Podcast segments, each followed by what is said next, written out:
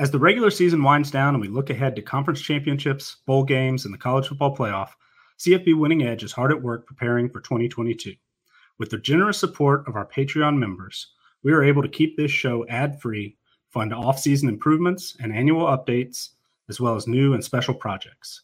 Visit patreon.com slash CFB Winning Edge to learn more about our 2022 plans and pledge as little as $5 per month to help us grow and improve in 2022 and beyond.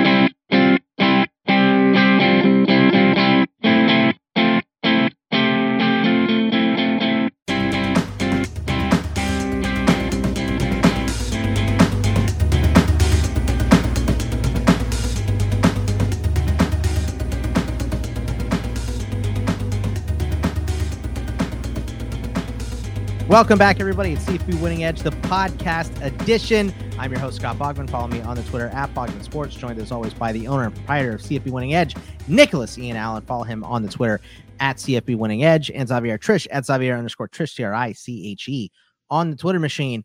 I despise week 10. I hated it. Didn't like anything about it. My picks on betting pros were terrible. Uh, the uh, Longhorns lost again. No idea who the quarterback's going to be. It, Bijan got hurt. So I'm going to have a great time in Austin this weekend going to the game. At least they're 31 point favorites against Kansas. No chance they cover that. But, uh, you know, uh, week 10 is in the books, Nick. What did we think about week 10? Well, I mean, uh, you know, in some ways I, am with you. I mean, we've we've talked plenty this year about how I've been disappointed in in uh, a lot of our projections week to week. We'll get into more details a little bit later. I've actually come around a little bit. I've accepted it, and, and I'm I'm uh, you know beginning to tell myself that it's not actually as bad as as I've been telling myself all season. But you know, I'm I'm with you in some respects where we're getting toward the end of the regular season, uh, bowl games on the horizon, conference championships, all that good stuff, and I'm already in a lot of ways looking ahead to 2022. I mean, you guys know that that this time of year I often am ready to get started on a lot of 2022 projects. Got some things in the works. Put up some uh, details of some of the uh, projects that we have in mind for uh, you know the the winter months basically uh, leading into next off season. So in in some ways, I'm with you. I understand. You know, let's put some of this behind us and, and move on. But you know, we we still do have uh, plenty to talk about, and, and there were some good things about Week Ten. There were a lot of great games. Uh, there were a handful of surprises. I know three games went to overtime. There were others that came down to the final play. Uh, we had our final two winless teams, Arizona and UNLV, uh, win games. We saw some unexpected results, including South Carolina just absolutely blowing out Florida. Um, there's coaching changes to talk about. I mean, the the uh, two of the very you know hardest jobs in the country, Akron and UMass, both opened officially this past week. It sounds like FIU is uh, going to make a change as well. Those are three teams ranked at the very bottom of our uh, current team rankings, but that also means that they're going to be among the first we talk about when we're doing off-season stuff. So uh, there's there's a lot going on. We even had a couple of uh, you know hires, uh, you know, or one I guess major hire. Uh, Joey McGuire, assistant at Baylor, uh, longtime Texas high school coach, was hired at Texas Tech. Seems to be making a splash immediately on the recruiting trail. Uh, but there's there's a lot going on, and and so some of it is is certainly uh, you know look ahead. There's plenty of things related to you know big you know top 10 teams lost michigan state wake forest uh, suffered their first losses other ranked teams baylor kentucky mississippi state minnesota went down so it's it's always kind of an interesting time for me specifically at the end of the year because there's all this stuff i want to look at you know, looking ahead to next season, coaching changes and and you know, getting some back end stuff prepared. But also, you know, there's there's a lot left to do as far as uh, conference title races, bowl games, playoff picture. Uh, it's a it's a pretty exciting time for for both of those reasons. But uh, I'm with you on week ten in some respects, but in in others, it was a it was a pretty exciting week to just you know stand back and and uh, look at some of the really interesting things that happened. Way more people mad about the the CFP rankings uh, than anything this week, Xavier. So uh, a lot of that going on. Having uh, Michigan ahead of Michigan State got a lot of people stirred up. So, uh, but what did you think about Week Ten as a whole, Xavier? I mean, I think Week Ten for a lot of us SEC fans just weeded out a lot of the Big Ten conversation, which was fun. Um, you know, to, to, watch Michigan State fall to Purdue in the way in which they did it, which once again, Purdue is a dominant force. What is this? They're the first team ever to beat two top five teams in the same season. I think it is. Uh, I believe that that was the statistic that came across the screen or the graphic that ESPN used. They're the two. They're an unranked team to beat two top five teams during the, the regular season. season. Yeah, yeah. Um, so that that was awesome to watch. Uh, Purdue continues to do it. Let's see if they can do it for a third week only only things they won't be at home this week. So I, I, I know you know we'll get to that. I don't think that's going to happen. Uh, outside of that, it's always fun to watch Florida get absolutely stomped in by South Carolina. I mean that was just a treat. that was I was that was just an amazing treat. Honestly, I got a, I got the I have the amazing ability to have a bunch of Florida fans as friends. And going into that game, I've never heard them more pessimistic in my life about a game that I felt like they should have just walked all over. I have my bet one of my best friends who is a pretty much a Florida Twitter favorite he was like, I'll be honest with you, don't think we'll win tonight. I was like, really? Against what? South Carolina's third string quarterback? He All like, because Anthony yeah. Richardson was dancing. Oh, that's even more hilarious. Oh, you just I, Scott, I need I'm you follow me on Twitter. I need I, I just need you to go to my retweets after the Florida game of all the people who were just like, you know, cussing out Grantham, cussing out Mullen, fire Mullen. What is Anthony Richardson doing? He's ah, like this. It was yeah, it was it was an amazing Sunday morning. You you I mean you just loved it for solely for the troll factor, which oh uh, absolutely uh, I appreciate, but uh you know I I, I look uh the troll factor is on me now. I mean it's all you know uh coming out no monkey business. I hear a bunch, you know. Uh, a lot We're of comments. Yeah, I mean, uh, all kinds of fun stuff right now to to be a Texas fan. So I, you know, I wasn't even paying attention to the hateful, uh, you know, uh, to to the hateful uh, Florida stuff because I was so depressed about Texas losing four straight. So, oh, you know, and, and, you can't forget the fact that the week after Alabama's made number two in the country by the playoff committee, they go out there and drop an absolute dud against LSU and almost get beat at home. So, I mean, it was just it was a, it was a great Saturday. It was an amazing yeah. Saturday. I mean, whatever you say, I didn't like it, but uh, you know, I guess there's some silver lining there for uh, for everyone. But um, uh, it, it, is there anything else we need to hit on um, uh, week ten? Or are we looking forward? Uh, how, how did we do? I guess Nick uh, in week ten. How how was our uh, our how were our picks overall this week? Uh, it was a, a similar week to a lot of you know the, the, previous weeks we've had. I feel like a, a bit of a broken record. Uh, our against the spread projections finished below 500 again, uh, which is very disappointing. Of course, um, the totals continue to perform decently well. That's that's been a, a bright spot for us. Uh, we were basically the the inverse uh, 25 33 and 1 against the spread 32 25 and 1 on totals. Are all three agree we're 11 and 12 which as sad as that's been was a significant improvement over uh, previous weeks. I think that brought our because we had so many of them it brought our uh, season uh, win percentage up about 10 percentage points which is just uh, a bit embarrassing for, uh, or just very embarrassing for that. But it is something we're going to continue to track and and hopefully learn from it, uh, looking ahead to the future. But I, I mentioned kind of in my my rambling earlier about Week Ten that I've I've kind of accepted that despite some uh, poor win, you know, the winning percentage against the spread. That's kind of the thing that I've been paying the closest attention to all year. Uh, it's been a disappointment, but perhaps I should shift my focus a little bit. And I've talked about absolute error before, and our numbers are actually pretty good in, in a lot of respects as far as how far our projection differs from one, the initial point spread. We for the third straight week, uh, talking about week 11, set a record for just the, the narrowest margin between our projection and what the odds makers have at the time we publish uh, to our Patreon supporters, but also our absolute error, which is that same thing on the back end. How far did our projections differ from what the actual result was on the field? Our absolute error for the season is 12.78 which if you uh, look at this year's uh, performance on the prediction tracker which has 54 different models including some of the uh, big names in the space like espn's fpi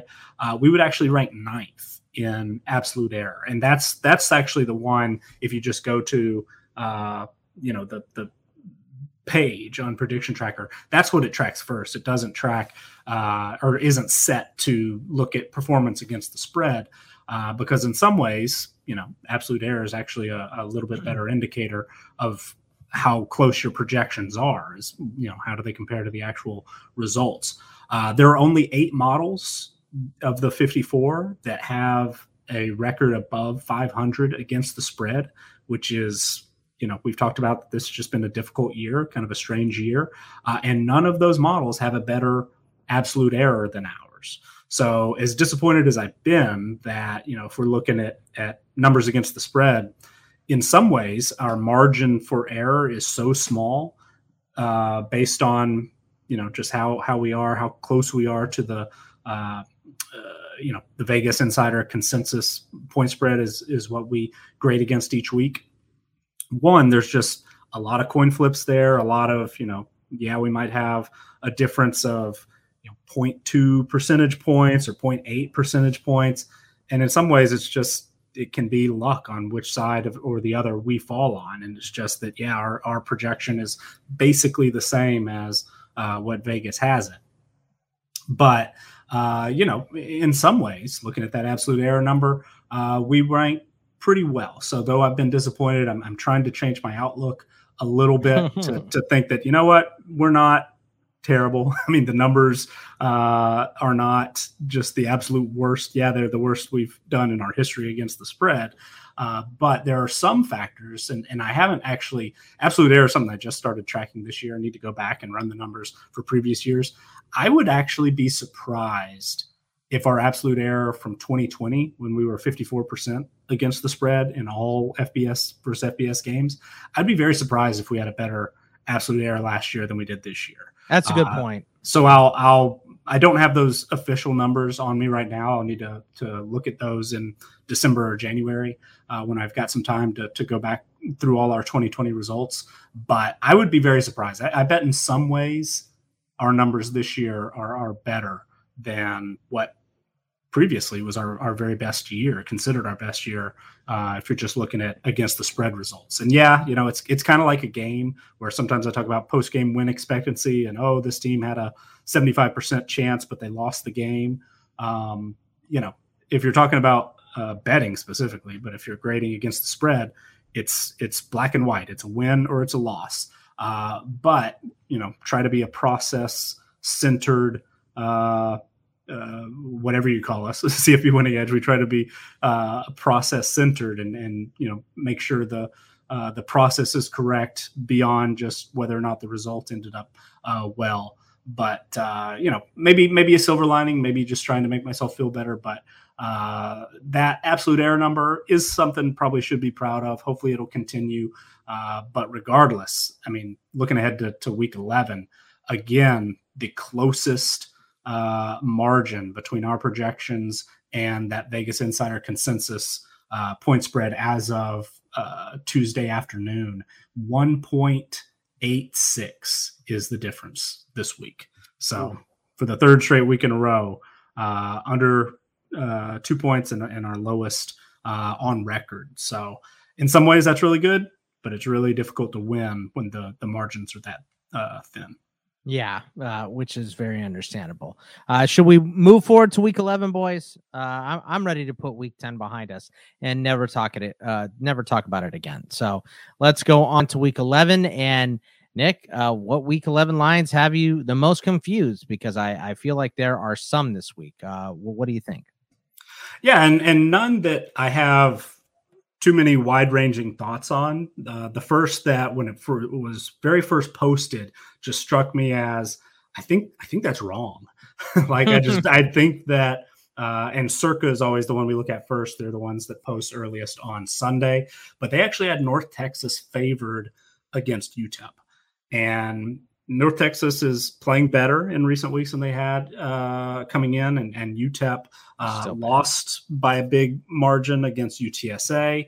Uh, but you know, and probably isn't as good as their record would indicate. But UTEP's already bowl eligible. They've made a lot of strides, and I think UTEP's a better team. Our numbers think UTEP is a better team. So I was really surprised that North Texas opened as a favorite at Circa. I think most other places UTEP opened as a one point favorite, and that line has since moved uh, to where UTEP is favored. Uh, it was UTEP minus one in the official uh, projection that that we did, and we have UTEP favored by uh, about three and a half. Uh, but that one that one surprised me a little bit. And then two that are just kind of interesting that the number uh, since it opened has bounced around a little bit for both Boston College at Georgia Tech and Missouri at South Carolina. Uh, so those those are kind of interesting. Boston College has a lot of injury issues. Um, some guys on defense are out. Uh, they of course got Phil Jurkovec back starting quarterback this past week, which is a big uh, step in the right direction. But you know, Missouri similarly has got a quarterback issue. Uh, South Carolina's on their third quarterback of the season. Though last week it it uh, seemed to be a positive, perhaps. Um, but both of those, all three of those lines are right around even, uh, and at different points in the week, one team has been favored uh, compared to the other. Um, but eh, just just a few that are a little bit interesting. But the the one that most confused me was that UTEP uh, being an underdog to start, and they certainly might lose. Uh, but I, I, think that UTEP is uh, the better team, probably should be favored. Another one we don't really have to get into because the game was canceled and rescheduled. But USC versus Cal, our projections had that uh, basically as a toss up. Um, and before we went through and, and went kind of player by player on the Cal guys who were expected to miss because they sat out last week um, due to the the COVID protocols that that are uh, ongoing there in Berkeley. Um, I was surprised, even though USC struggled, that Cal coming off a loss to Arizona and shorthanded, uh, we had as within one point of USC, and the you know the the biggest point spread wasn't that far different either. So um, that one will delay a few weeks, and, and then hopefully Cal will be able to get back up to full speed, and uh, that'll be a, a, an interesting game. But uh, that one confused me a little bit as to where our projection spit out that that uh, USC was basically in a, a toss up with Cal. I thought for sure they'd be favored by a field goal or more. Yeah, I mean, you know, looking at any time you lost, you lose to U of A, who won for the first time in 20 games. I think that that was fairly surprising as well. Xavier, when you look at the lines for week 11, what stands out to you as what is going on with this? Yeah, so I've got a couple here, two in the SEC. Uh, first one is LSU Arkansas. I think Arkansas only being a two and a half point favorite is giving a little bit too much credit to an LSU team that has yet to put together really two consistent weeks over the last month and some change. Uh, I think you know they still struggle offensively to make anything work when the running game isn't going. They're playing an Arkansas team that is battle tested, uh, and it's I think found their identity a little bit after ever since the uh, the Ole Miss loss that they had a couple of weeks ago. Uh, and another one in the SEC has got to be South Carolina and Missouri. I think when you're talking about that game, South Carolina is coming off of a massive win. I think Missouri still has yet to really find its footing. Missouri also I, am not comfortable with what's going on at that quarterback situation whatsoever. They switched quarterbacks in the Georgia game just to, you know, just as a note. Whereas South Carolina, even though, yes, they maybe played a malign Florida, who was missing, I think, 24 people due, due to the flu, still looks like they, you know, have a little bit of more, uh, have more of an identity than Missouri has. Uh, and, and it, has at least a quarterback to hang their hat on it coming into this week. Uh, so I like South Carolina in that game much more. Also, South Carolina wins; they're both eligible, which would be you know awesome for what they looked like they were starting off at uh, this season for uh, for Shane. So I, I, think that, that I think that game's a little bit too close uh, for me in that in that in that regard. Uh, all right, so let let's go over to which week 11 games show the biggest edge in your model nick? And is uh you know uh we're we're trending more towards this being a good thing. So uh i mean you still have it on the sheet. Is that a good or a bad thing uh just because of your negativity for the 2021 season, uh which is understandable but w- what do you think this week? Yeah i mean it, it's been a decent uh you know even though we we lost the only one uh, last. Oh no, excuse me, we split the the Navy uh, Notre Dame. Notre Dame was able to to cover that at the end. So um, we were one one last week, so we're now sixty one and fifty three for the season. That's over 53%. So this has been a, a rare bright spot for us is when uh, we've got a, an edge or, or at least a, a, projection that is five points or more different than uh, the point spread. And, you know, five is a big number. And, and in some cases, you know, is it a good thing? Is it a bad thing? Is it good that we found something that the odds makers or the market didn't? Or is it bad because we're just obviously wrong. Why in the world would you be that far off? And and so you know it's it's worth considering. But at least so far this year, it's been a good thing. And in years past, and we've done a lot of work to uh, try to uh, you know fix mistakes that might have led to some big uh, differences. You know, being a bad sign. Um, it's good to see that that at least so far this year does seem to be working a little bit. Uh, but this week, our two biggest, both over six percent or uh, over six point difference. Northwestern plus twenty five at Wisconsin. I I kind of like that one, even though Northwestern has been bad and Wisconsin uh, in the past month or so has has really really turned it on and been an impressive team.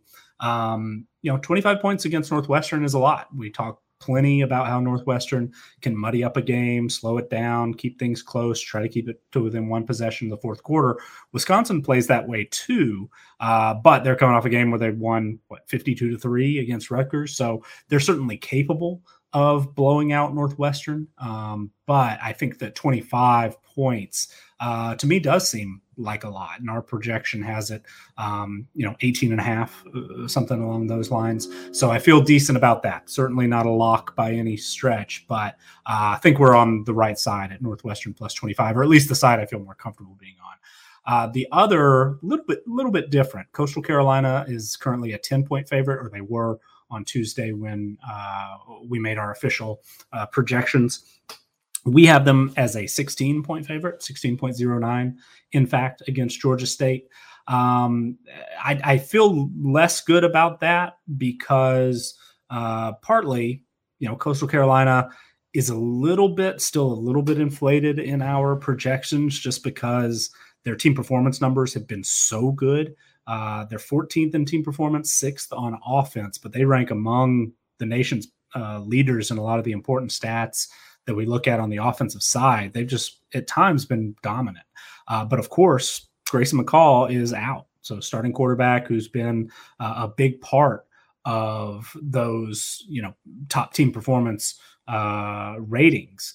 He's not going to play, and our our model does take that into account. It takes into account his, you know, him not being there, the impact on roster strength, but it doesn't discount those team performance ratings because he's out. So, um, you know, if we were able to do that, it, it, probably would bring this down a little closer. But his injury is, I think, so impactful because he's been so good for Coastal Carolina uh, that I I don't have, you know, the confidence that that uh, this is a game that they'll win by double digits. Again, they certainly could if if the running game is able to, uh, you know, perform at a, a high level. If uh, you know they do have experience as a, a backup quarterback there.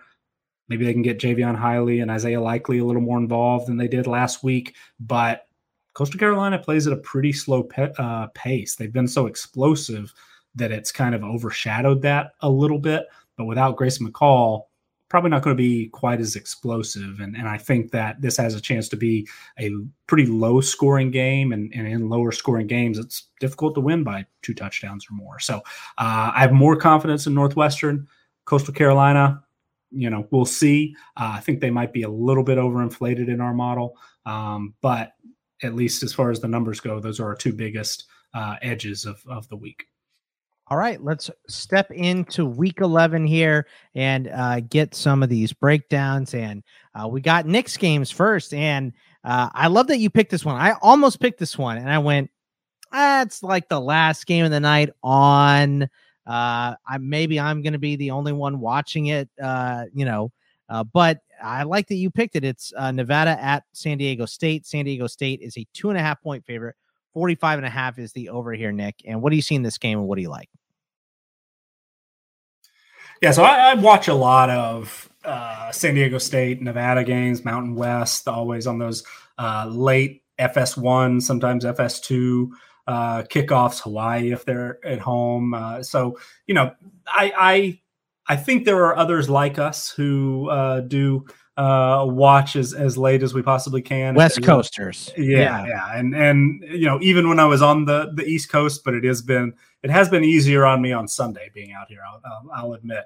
Uh, but this is a you know, San Diego State is ranked in the CFP rankings. Nevada seven and two, uh, only one loss in conference play, so they're very much alive in uh, the Western Division of, of Mountain West Conference. Uh, it's a pretty tight division, and and you know this game is going to go a long way to deciding who is going to uh, make it through to the conference championship game. One of the you know one of the bright spots for us. Uh, a lot of our preseason, uh, season long projections and win totals, conference championships, and things like that uh, are looking decent. Don't have any any final numbers yet, of course. Um, but one of the things we talked about in the preseason was Nevada maybe being a legitimate Mountain West uh, championship type team. And this is going to be their toughest test, arguably, of that yet. Of course, yes, they did lose to Fresno State, uh, but San Diego State, one of the top defenses in the country. They rank third in defensive team performance, third against the pass, fourth against the run.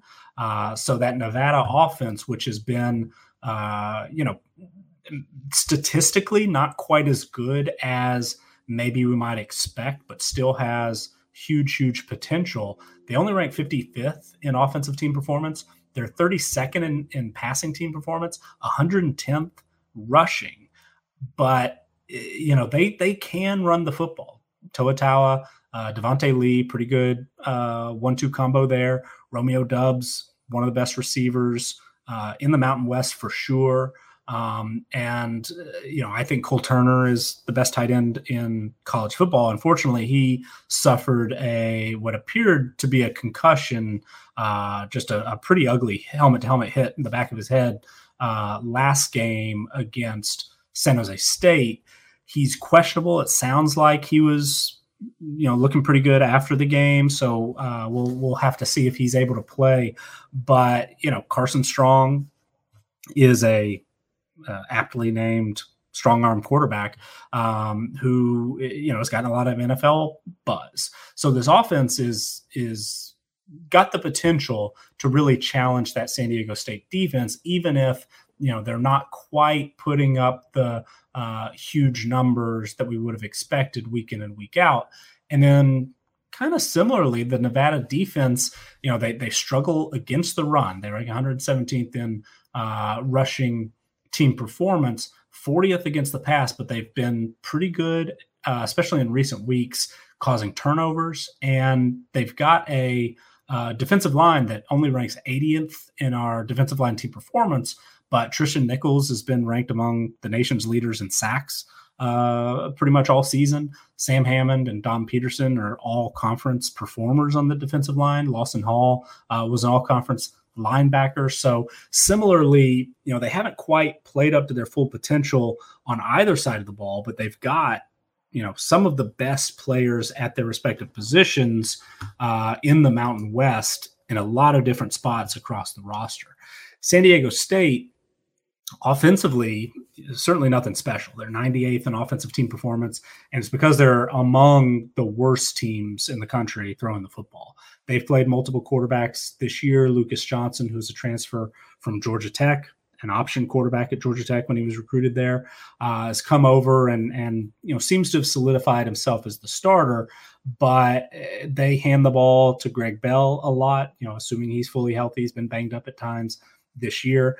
They do have some receivers capable of making plays, guys like Tyrell Shavers, who's been uh, you know on the roster at Alabama and Mississippi State, uh, a tight end and Daniel Bellinger. Uh, Jesse Matthews has had you know some good games here and there. Elijah Kothe's had some good games here or there, but they just haven't really been consistent and haven't really challenged teams too much through the air. I mean, they rank 116th in the country in yards per pass attempt against FBS opponents. They are, you know, 112th in yards per play against FBS opponents, 108th in success rate.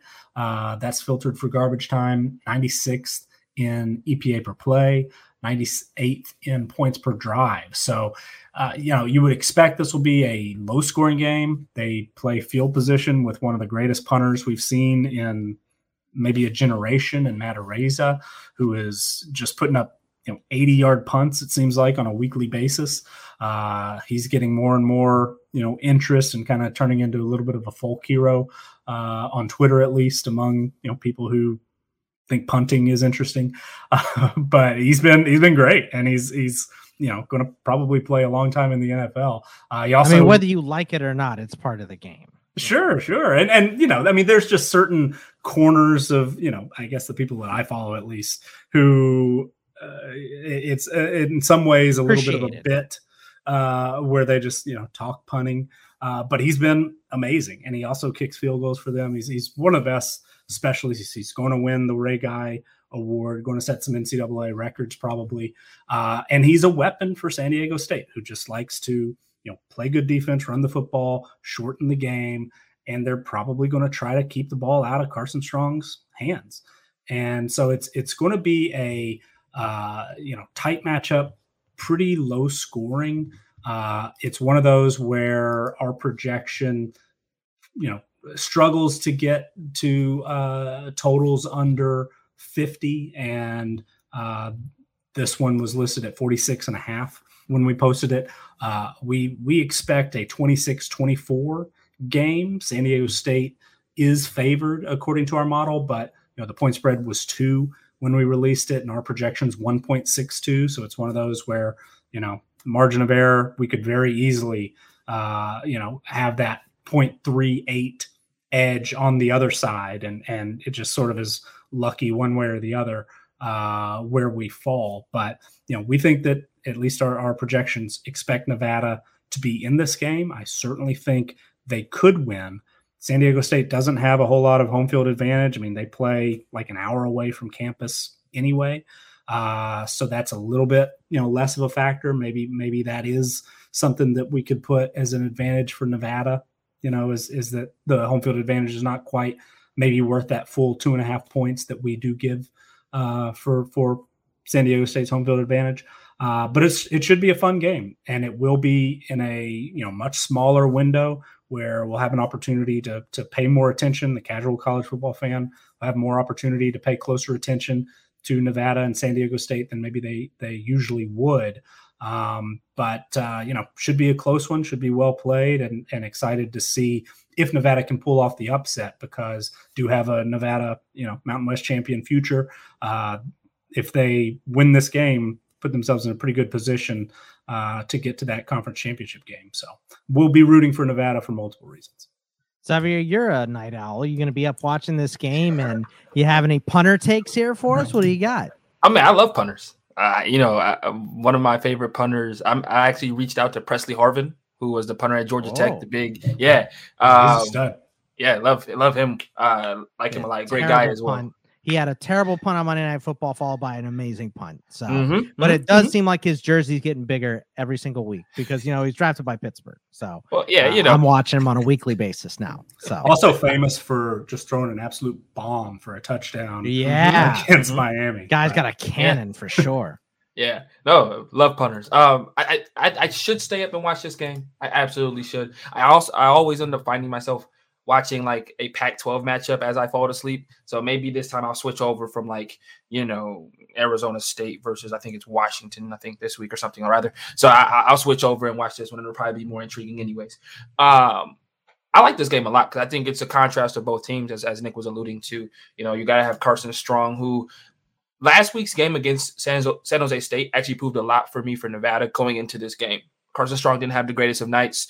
Uh, threw had to throw 54 times for them to win that game. Through two interceptions, and they still walked away with a win over a good San Jose State team who obviously won the Mountain West last year. Um, and with Nick Starkel throwing for three touchdowns, so you know, and them running for uh, 100, you know, almost 200 yards. Uh, San Jose State did. So Nevada showed me last week that they have a very bend don't break defense. Um, and that may you know loom large going into this game this week. As Carson Strong, as good as he has been this year, he hasn't had one of those games. Right? He hasn't had a game for me yet this year where I'm like, that's why he deserves to get drafted in the first round just yet. Right? So he's had a lot of two touchdown, one INT games, and that's for San Jose, or San Diego State this year it's going to be very opportunistic football in which they try to play with Carson Strong. This is a guy who trusts his arm. This is a guy who maybe trusts his arm a little bit too much. Um, he's got really great arm talent. He's not the most mobile, so if you can get him off of his spot, he becomes inaccurate. And at, and you know if San Diego by that you mean not at all mobile.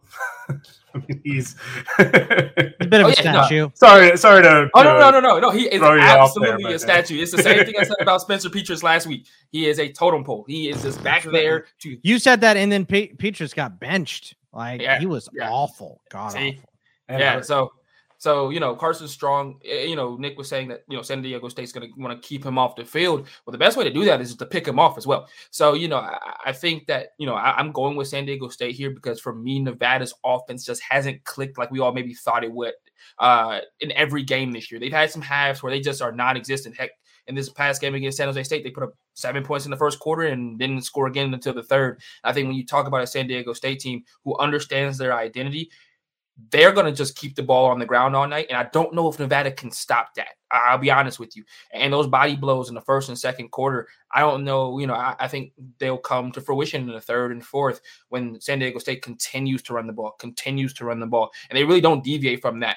You know, when you have an amazing quarterback, one of the blessings of that is obviously having a really good quarterback. One of the downfalls of that is typically you have faster drives because you can't run the football. And that means you have fast drives scoring and not scoring, which means that defense, regardless of whether they score or not, is back on the field. You know, this is a game that I can easily see San Diego State with over half of the you know half of the game possession wise time of possession i wouldn't be surprised if we come in if we you know we come back next week and we see you know 35 minutes of possession for san diego state or 30 you know 30ish minutes because of the fact that nevada's offense is you know designed to score and score quickly with all of the options that he has on the outside with cole turner with romeo doubs and, and company so I like San Diego State coming into this game.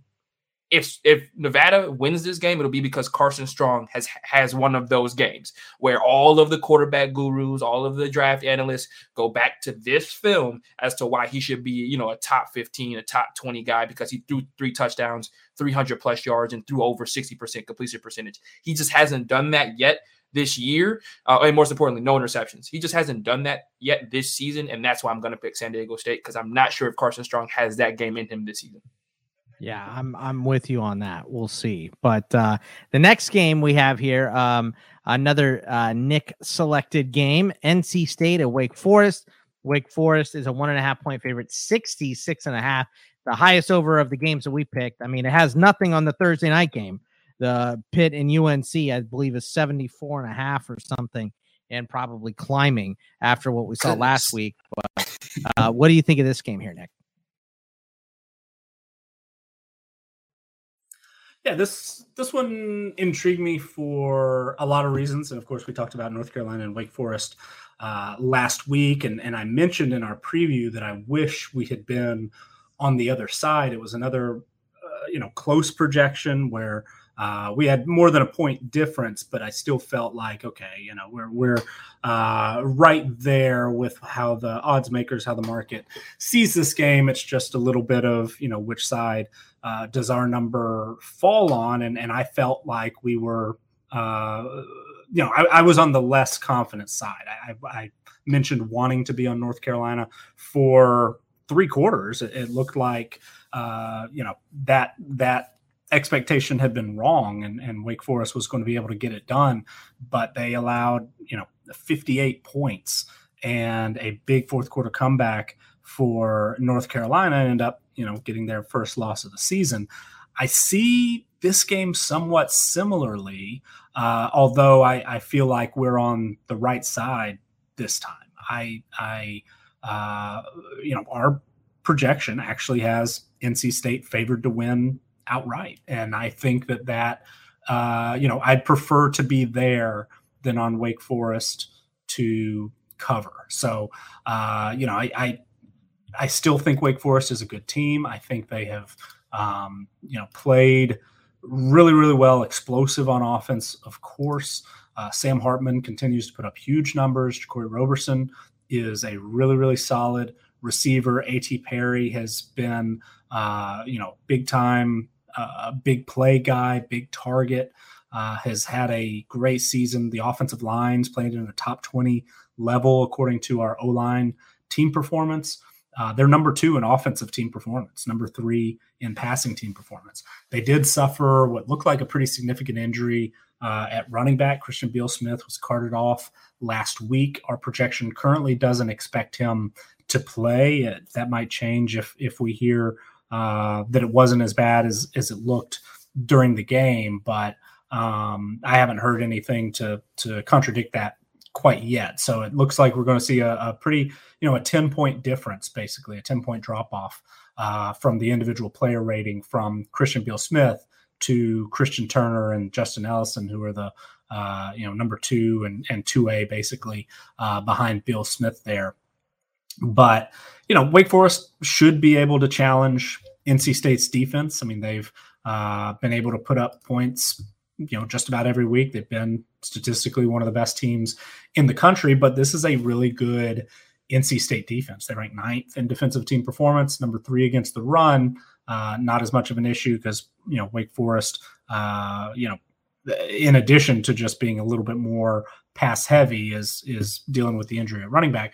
But they're playing at a top twenty level against the pass as well. So that NC State defense that's had its fair share, more than its fair share of injuries. Uh, with uh, I've got you know three starters at least out for the year. Uh, Peyton Wilson, Isaiah Moore, both linebackers who are 100 rated players in our uh, player ratings, max rated players, uh, have been out for a while, won't play this week. Uh, and then they've been hit hard in the secondary as well uh, with a couple of safeties and a nickelback going down and, and missing significant time. So, you know, despite that, they've been able to put up really, really solid numbers defensively in a lot of the important categories we look at, including top five in success rate, top 15 in points per drive, uh, yards per pass attempt, and EPA per play, and then top 25 in yards per play allowed. All those against only FBS opponents and and filtered for garbage time when we can. Uh, but they've got a pretty solid defense, or excuse me, pretty solid offense as well. And Devin Leary has quietly put up just great, great numbers uh, at quarterback for NC State. They've got one of the best running back duos in the country in Zonovan Knight and Ricky Person.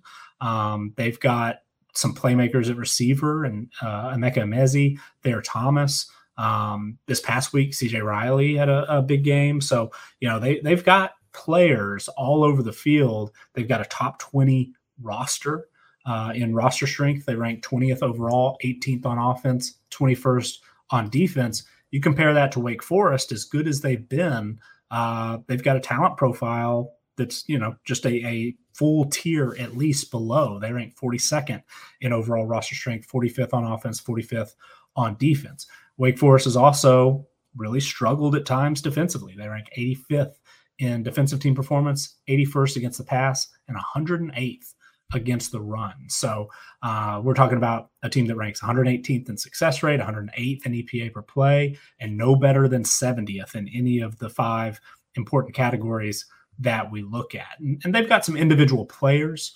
Traveon Redd has had a really, really good year uh, in the secondary for them. They've got you know guys like Ja'Cory Johns, uh, Luke Masterson has had some big moments, uh, but they just as a unit haven't quite delivered you know that standout performance uh, week in or week out, and we see that yeah they've been able to give up 58, uh, 55 points, uh, or excuse me, give up 58 points and have a chance to win, but they they gave up those 58 points, and then against Army they gave up a bunch of points. You know, I mean they're they're uh, they've struggled at times, and this NC State team might be the best team they've played this year. I mean they they played a, a pretty good Virginia squad, and North Carolina has had its moments. Certainly, uh, you know, just as talented, if not more so, than NC State.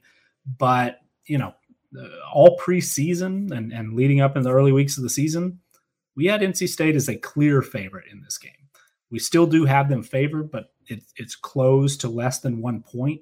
But had you know, we just looked uh, uh, in in August and not paid attention to Wake Forest's record uh, through the first few months of the season, you know, nobody would have been surprised to learn that we would have NC State favored. So uh, this is a game that I think they certainly could win. Wake Forest has, has in most cases played well enough, you know, to get wins, including some games where the post game numbers uh, didn't look so good. You know, they were fortunate to beat Louisville, fortunate to beat Syracuse, um, but you know they they've had a great run, but it seems like that North Carolina loss was the first of at least two, maybe three, with Clemson being on uh, on deck next week. So North Carolina's had a great season to date. I think they've been a little bit uh, inflated, and, and kind of that North Carolina loss uh, they were they were due. And this NC State team is is a very very solid team. After this week, they've got Syracuse. They've got a rivalry game against North Carolina to finish. This could be a 10, 11 win team. And, and I think that would be, uh, you know, deserved if they were able to get there. They've, they've only had one win with uh, below a, a 50% uh, post game win expectancy. So uh, this is, this is a solid NC State team. And I, I, compared to last week, am glad to be on the side that we are uh, with them not only you know favored to cover uh, a, a, small point spread, but actually to uh, you know be favored to, to win outright. So uh, happy we're on the NC State side. Might not work out, doesn't always, uh, but I I think that you know I feel pretty good about about having uh, NC State as the wrong team favorite in this one. Xavier, how do you see this game playing out? Because I, you know, it could go many ways, as Nick alluded to, but uh, the, I'm I'm sure you have it uh, playing out a certain way in your head. And how do you see that going? Yeah, I, I see this two different extremes here. You have NC State, which I feel like is a very balanced team, and then you have Wake Forest, which I think has a maybe higher ceiling but not nearly as balanced as what you're talking about from an NC State perspective. Obviously, Nick ran through the numbers. I think that that's what's going to ultimately win NC State this ball game is that they're more balanced on both sides of the football. Yes, Wake Forest is one of the most explosive offenses in college football right now. Sam Hartman is a guy who, I mean, shooting up draft boards left, right, and center, even after last week's loss. Um, but you know, that's it their offense has been what's carried them up until this point. I mean, you know, back to back weeks, they put up 100 points, or the, the opposing team put up 100 points combined in back to back weeks. That's unacceptable, right? You won't see, you know, luckily for the defensive coordinator this week, he won't have to watch Sam Howell run as well as he did this past weekend. Uh, I don't think Devin Leary is, uh, yeah, I don't think Devin Leary is going to pull it like like Sam Howell was doing, but who's to say he won't? I couldn't cut you and tell me coming to this game that Sam Howell would only have one touchdown throwing in, in, in North Carolina would have won that ball game. There's just no way, um, you know, against that team. And, and you would have thought that maybe Wake Forest got some stops here and there. Not the case, you know. And what also concerned me more so was that is the offense was really good and gave them a, a more than significant uh, or a lead that should have sufficed for them to win this ball game, right? They, they had UNC down by two scores and should have had an opportunity to just walk away with this game. You know, a typical team at that point, especially one that you feel like has played this well up to the point to earn the ninth spot in the country, would have just said, okay, you're a four and four ball club. It's cute that you wanted to hang around. Let's go ahead and finish this game off and let's get to nine and up. Uh, you know, the contrary happened, and they allowed UNC to come back, hang around, and, and ultimately win the ball game at the end there. And for me, that shows that Wake Forest's defense is not only you know underwhelming, but they can't get a stop when they need to. You know, on the flip side of that, NC State this past weekend didn't play the greatest game against Florida State. You know, they, they let Florida State hang around a little bit. They let Florida State compete with them uh, pretty much for three quarters, right? And but NC State, when they needed to buckle down, they did so, and their defense got stops when they needed to. They they put together drives in the third and fourth quarter when they needed to, you know, saying extend the lead past the point where uh, Florida State could do uh, could come back, and that shows me more of a team that understands their identity, that can act, you know, and can win a game that they're supposed to win, right? So I like NC State going into this week. Um, you know, I like Devin Leary. He's you know starting to come turn a corner, which I really enjoy him doing. I think they're going to be able to run the football all over Wake Forest. They're going to be able to keep them off of the field this week, which is going to be very very important. Nick just alluded to that with the San Diego State matchup against Nevada, but I think you're going to also see it in this game that NC State's going to put a priority on keeping Sam Hartman and that offense off of the field. And to be perfectly honest with you, I want to see what Wake Forest does in a bounce back situation. You know, this is their first loss of the year Now they now they're not playing just a UNC team. Now they're playing a team that a lot of people feel like could absolutely win this game. And yes, it would be deemed an upset, but I want to see how you bounce back against somebody who's, you know, you're equal now. You know, this isn't an underdog type situation from UNC. This is a game that even if you had a beat, you know, uh, UNC last week, people would be looking at this is going to be a big game against NC State coming up in the next week, even if they had of won. So I will, I would like to see how they bounce back. I want to see, you know, what they do now after picking up their first loss.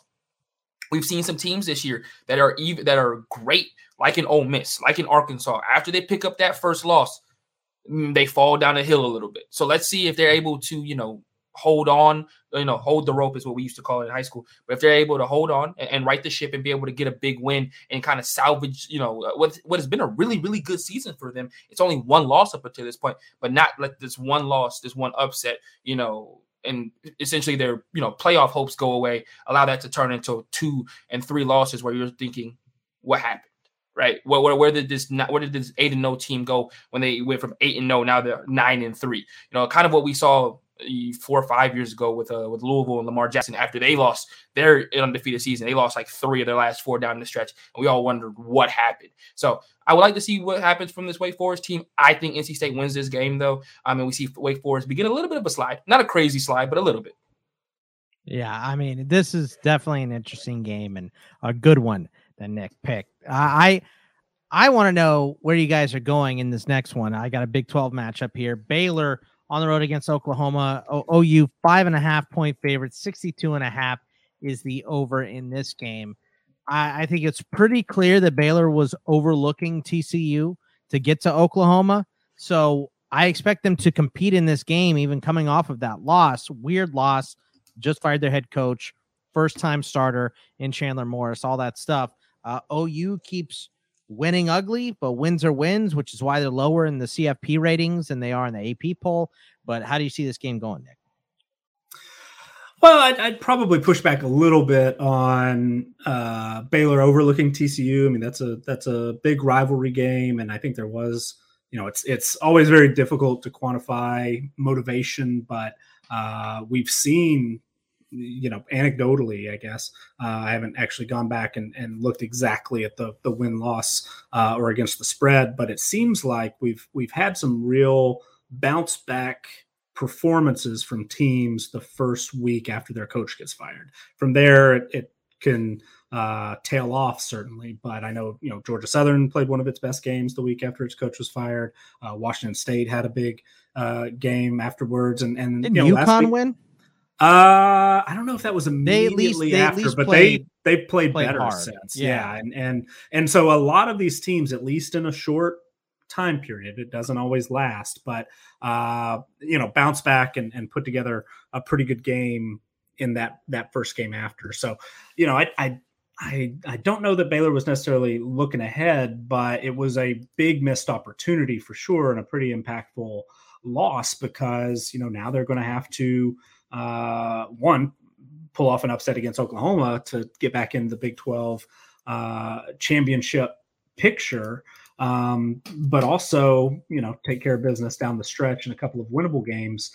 Uh, you know, Oklahoma is a team we've talked about plenty. Uh, our ratings were really, really high on Oklahoma coming into the season. They've still, you know, maintained a, a pretty high uh, spot in our power rankings. They are number five overall. A lot of that has to do with the talent. They're fourth in overall roster strength, fourth on offense, fifth on defense. Uh, the offense has certainly improved since Caleb Williams. The team as a whole has improved since Caleb Williams took over as a starting quarterback a few weeks back. Uh, but they're playing like a top 10 offense. Uh, they're third in yards per play against FBS opponents, third in points per drive, number two success rate, number five EPA per play. They're ninth overall in our offensive team performance numbers, number 10 in passing team performance. Uh, they've been really, really thin at the running back position, but Kennedy Brooks has played relatively well. Uh, Eric Gray's been a little bit of a disappointment, and then other guys uh, lower on the list. They've had some transfers, some injuries, that that sort of thing. Uh, but this is still an offense capable of putting up really, really solid numbers, and they have, and and they've taken things to another level with Caleb Williams, who has helped a little bit uh, with some rushing production. Uh, also, that can help create you know some more uh, passing lanes as well when teams have to uh, fear the quarterback run. So I think offense, uh, excuse me, I think Oklahoma is improving on that side of the ball. Defensively, of, of course, has been an issue, and you know I mentioned their number five in defensive roster strength. I had much much higher expectations than uh, currently they're 76th in defensive team performance, 109th against the pass. Uh, they rank uh, 100th in yards per play allowed against FBS opponents, 109th in yards per pass attempt, 85th in points per drive, 72nd success rate, and 98th in EPA per play defensively. Those are those are just bad numbers. And I thought, you know, we'd seen some progress uh, in the past few years for Oklahoma defensively, and you know, I thought for sure they'd turned it around. Xavier will not miss this opportunity to tell me uh, that he told me so that that this Oklahoma defense wasn't that good. And you know, I understand that the numbers certainly haven't been, uh, you know, haven't been good this year. Part of that is injuries in the secondary. Their secondary is really, really thin. Has been. Uh, they're relying on you know multiple true freshmen to play big time uh, you know snaps in that secondary because guys like uh, Woody Washington have been hurt, Jeremiah Criddell. Uh, they've had you know injuries at the receiver position as well, so they're just not playing at at you know 100. percent But it, it, this this performance uh, goes beyond just a couple of guys in the secondary not being able to to take the field. It sounds like they're getting a little healthier. Woody Washington sounds like is uh, you know, got a chance to play. Maybe have to be out another week or more. But uh, Delarrin Turner Yell uh, is back in the mix. DJ Graham back in the mix. Um, but regardless, the secondary has been a major issue, and the pass rush, you know, was among the best in college football in 2020. Hasn't been that this year, and the defensive line only ranks 58th in uh, our defensive line team performance numbers. They've been better stopping the run than the pass, but uh, Baylor's going to have plenty of opportunities to attack Oklahoma. And so far this year, you know, Gary Bohanon's done a pretty good job of that. Guys like Tyquan Thornton uh, and RJ Sneed have performed really well. They found uh, some production at the tight end position from Ben Sims, which wasn't uh, wholly expected. So, you know, Baylor is going to have opportunities. This Baylor offense has taken a big step forward this year. It was one of the worst in the country last season, and for you know them to be putting up a team performance rating currently 12th in the country, including number eight uh, rushing, is you know a, a, huge, huge step in the right direction. Abram Smith has been a real pre- uh, pleasant surprise at running back. He and Trestan Ebner are a solid one-two punch. Ebner, of course, uh, gives them a weapon on special teams as well. Defensively, the numbers aren't spectacular. They're better than Oklahoma, uh, 45th in defensive team performance, 43rd against the run, 76th against the pass, but they've got some playmakers, guys like uh, Jalen Pitre, uh, Terrell Bernard, Dillon Doyle. Uh, you know, JT Woods has, has, made plays this year. That defensive line is playing like a top 50 unit, which still not, you know, spectacular, but a step in the right direction. So, uh, in in some respects, I was a little surprised that that our projections came out actually on the side of Baylor, and I think if I uh, were able to choose, you know, I, I think I would rather uh, Oklahoma. You know, I, I, think I would I would rather we were on Oklahoma to to you know win by a touchdown or more. Uh, as it comes, the numbers have Oklahoma favored by five, which uh, you know gives us uh, Baylor to cover that that five and a half. I just feel like this Oklahoma team is better than sort of what the season long numbers indicate, even though the defense has continued to struggle. You know, hopefully that'll turn around a little bit once that secondary starts to get back to full strength. I do think Caleb Williams has really made an impact. Uh, that that this team is now, though they're only you know still eighth in the the playoff rankings, is like a top five level team. I think they will continue uh, to win enough to get into the, the college football playoff. And they're certainly capable of suffering a, a loss, whether it's this week, the next two games are really, really difficult. The Big 12 championship game will be difficult. Uh, I don't have them favored. Our numbers don't have them favored by more than uh, five and a half points in, in any of those. But I, I do think that this Oklahoma team, after being worse than our ratings would have suggested for maybe the first half of the season, now I think they're just as good, if not a little bit better. And I think that Baylor, though they've you know been a, a, a big, big turnaround story and really impressive in a lot of ways. They've moved in the top 25 in our power ratings. Uh, I, I, feel like maybe they're not quite as good as that seven and two record would indicate. And that might not be totally fair. I mean, last week that TCU game was a toss up. It was a rivalry game. Uh, you know, they've played really, really well. If you look at the post game numbers, I mean, 92% uh, against Texas, 95% That's because BYU. I picked them you, you, understand that, right? That, sure, that the reason know? they lost it definitely because I picked them last week. 100%. Understandable. Understandable. Uh, it was a, a 50-50 toss up against Iowa State and, and then a lot of 100s in there as well. So it's not like their record is fluky in any way. I just I don't know. Maybe I'm I'm just a little bit of uh, a holdout as far as do I really believe Baylor is a top 25 team. Uh, so we're on Baylor to cover. We're on Oklahoma to win. I personally think Oklahoma will win by seven or ten or, or something in that range. Uh, but the way our uh, you know current single game projection uh, shakes out, we've got it 32-28 Oklahoma getting the win. If it happens like that, I'll be ecstatic. But this feels like one where another tight projection, less than a point to uh, you know the Vegas line, and for me, it just feels like we're slightly on the wrong side of it. Xavier, uh, why does Baylor win this game? Because you hate Oklahoma almost as much as I I do. I feel, but uh, uh, are you going to actually go with them this time? Which is funny because I used to I, I grew up like rooting for guys like Adrian Peterson. Um, I want Baylor to win this game so bad, and, if anything to get you up for this game if you're a Baylor fan, if you're a Baylor player. What happened the last time that they were in McLane Stadium? You had arguably the biggest lead you probably had over Oklahoma in the last 20 years, and you let it slip through with a fourth quarter comeback where they scored 17 points in that quarter alone. Yeah, if you don't play up, if you're not playing up for this game, then you don't really care. I just, I just put it this way. Yes, Scott, you're absolutely right. They overlooked TCU to get to Oklahoma this week, but you're at home. You have an opportunity to knock off the number four team in the country you know, uh, you have an opportunity here to really, you know, to make, you know, make the next two weeks of the season really hairy for Oklahoma because at the end of the day, they still have to play Oklahoma State. And if they were to lose to Baylor, they may have a chance of missing out on the Big 12 championship game if they were to pick up another loss in that time frame. So this is an opportunity to really get yourself back in a race that you know we thought you may be out of now with the loss to TCU.